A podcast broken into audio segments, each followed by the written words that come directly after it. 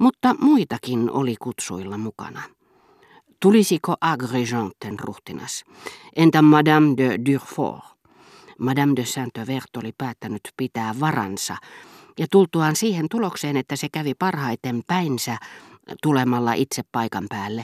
Hän mielisteli yksiä, komenteli toisia, antoi kaikkien ymmärtää, että luvassa oli kerrassaan uskomattomia huvituksia, joista kellään ei olisi tilaisuutta nauttia toistamiseen, ja lupasi jokaiselle erikseen, että tämä tapaisi hänen luonaan juuri sen ihastuttavan tai tärkeän henkilön, jota hänen teki mieli tai oli tarpeellista tavata.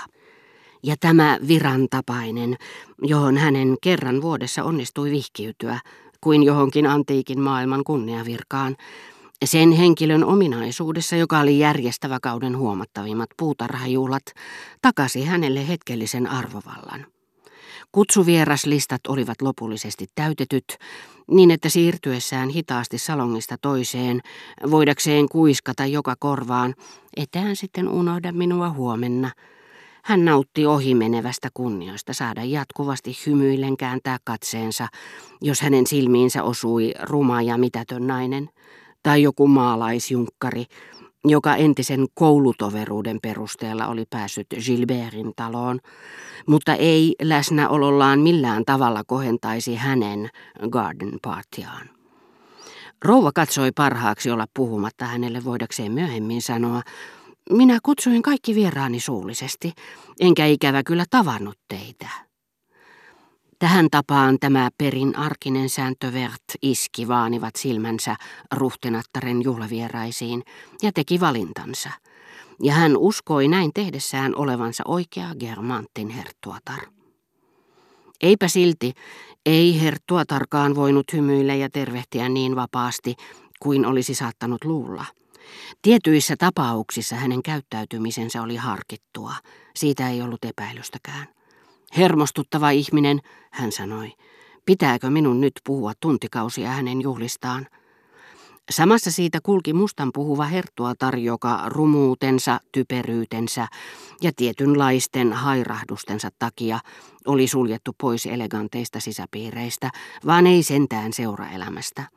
Kas vain, mutisi Madame de Guermantes, luodessaan toiseen yhtä erehtymättömän ja tympääntyneen silmäyksen kuin asiantuntija, jolle näytetään jäljitelmää. Kaikkia tännekin kutsutaan. Pelkästään näkemänsä huonomaineisen daamin perusteella Madame de Guermantes määritteli tilaisuuden tasoltaan keskinkertaiseksi. Heidät oli kasvatettu yhdessä, mutta herttuatar oli katkaissut kaikki yhteydet tähän henkilöön ja vastasi tervehdykseen vain mahdollisimman kuivakiskoisella nyökkäyksellä.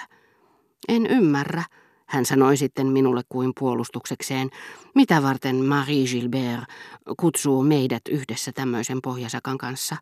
Täällä on edustajia seurakunnasta kuin seurakunnasta, en muuta sano. Melanie Portale hoiti asiansa paremmin. Jos häntä huvittaa, hän voi koota kotiinsa pyhän synodin ja koko oratoriotemppelin, Pariisin suurin protestanttinen seurakunta, mutta hän ei kutsu meitä samana päivänä. Mutta monien kohdalla se johtui ujoudesta tai pelosta, että saisi nuhteita mieheltään, joka ei halunnut hänen kutsuvan taiteilijoita tai vastaavia. Marie Gilbert suojeli heitä joukoittain, sai pitää varansa, ettei joku saksalainen primadonna tullut puhuttelemaan. Ja myöskin varovaisesta suhtautumisesta kansallisuusliikkeeseen, jota hän halveksi, kuten herra de Charleuxkin, Guermantesien hengen mukaisesti seuraelämän kannalta. Pääesikunnan kunniaksi herttuatkin saivat antaa tietä tavalliselle kenraalille, mutta koska tiesi kulkevansa toisin ajattelevien kirjoissa, teki sille siitä huolimatta aikamoisia myönnytyksiä, jopa niin, että häntä hirvitti tervehtiä suonnia kädestä näissä juutalaisvastaisissa piireissä. Siinä suhteessa hän kyllä rauhoittui nopeasti saatuaan kuulla, että ruhtinas ei ollut päästänyt suonnia sisälle, vaan heidän välillään oli syntynyt peräti sanaharkan tapainen. Herttuatar ei siis ollut vaarassa joutua julkisesti keskustelemaan Charles Paran kanssa, jota hän mieluummin helli rauhassa kotonaan. No kukas tämä sitten on? Huudahti Madame de Guermantes nähdessään pienikokoisen, vähän omalaatuisen näköisen naisen mustassa, suorastaan säälittävän yksinkertaisessa puvussa, tervehtivän häntä kunnioittavasti aviomiehensä kanssa. Herttuatar ei tunnistanut häntä, ja koppava kun osasi olla, ryhdistäytyi kuin loukattuna ja tuijotti toista tervehtimättä, hämmästyneen näköisenä. Bassin, kuka tämä ihminen oikein on? Hän ihmetteli. Kun taas herra de Guermantes tervehti rouvaa ja puristi aviomiehen kättä hälventääkseen Orianin tekemän vaikutuksen. Madame de Chaussepierre, hyvä tavaton, te olitte kovin epäkohtelias. Minulla ei ole aavistustakaan siitä, kuka on Chaussepierre, vanhan rouva Jean-Livon veljenpoika. Se ei sano minulla mitään, kuka se nainen on, miksi hän tervehtii minua. Kyllä te sen tiedätte, Madame de Charlevalin tytär, Henriette Montmorency. Totta tosiaan.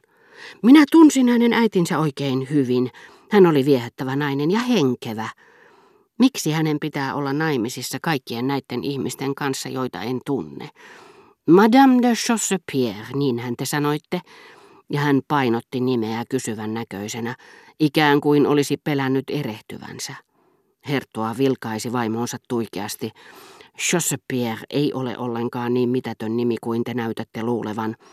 Vanha Chaussepierre oli äsken mainitun La Charlevalin, Madame de Saint-Courin ja varakreivitar de Merleron veli. Kun on ihmisiä kaikki.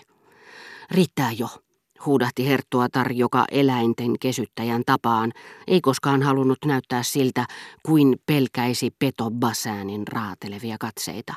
Te olette kyllä uskomaton. En tiedä, mistä te olette kaivanut kaikki nämä nimet, mutta en voi muuta kuin onnitella teitä. Chaussepierrestä minulla ei ollut aavistustakaan, mutta Balzacia olen lukenut, ette te ole ainoa, ja Labichea niin ikään. Jean-Livo on oikein hyvä. Charleval ei ole yhtään hullumpi sekään, mutta du Merleron on oikea helmi. Myönnettäköön, ettei Chaussepierressäkään ole mitään vikaa. Ja te olitte varastoinut ne kaikki, uskomatonta, mutta totta. Teillähän on kirja tekeillä, hän sanoi sitten minulle.